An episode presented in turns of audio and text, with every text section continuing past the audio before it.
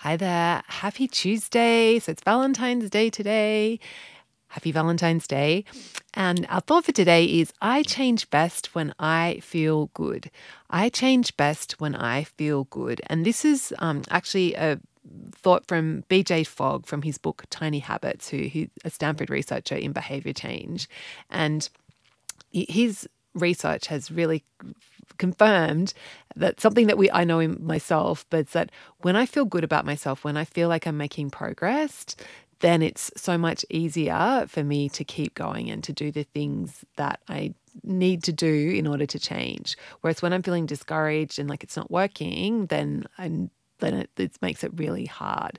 And so the way that we feel good is this whole celebration piece. So, um, and just, and really it's just like noticing and acknowledging every little bit of, of change, every little positive step, no matter how tiny, um, it's worth noticing because it that's what gives us the momentum to keep going. So, yeah, like I remembered to do my daily practice. Fantastic. Like, re- notice that. Don't just go, oh, yeah, daily practice done. Like, really, like when you take the time to go, yeah, I did that. Like, and you get that little bit of like that, that little bit of satisfaction, that little bit of, um, BJ Fogg calls it shine, like that good feeling that you get from a accomplishment that's really important because it's releasing dopamine and in your brain, which is our reward system, and that's giving you the encouragement to uh, keep going. And it, like it, that's actually wiring in your new habits. So you know, you leave you leave one bite on your plate rather than go, oh, I just left one bite, but I still overate. Like rather than thinking about it in that terms, go, look,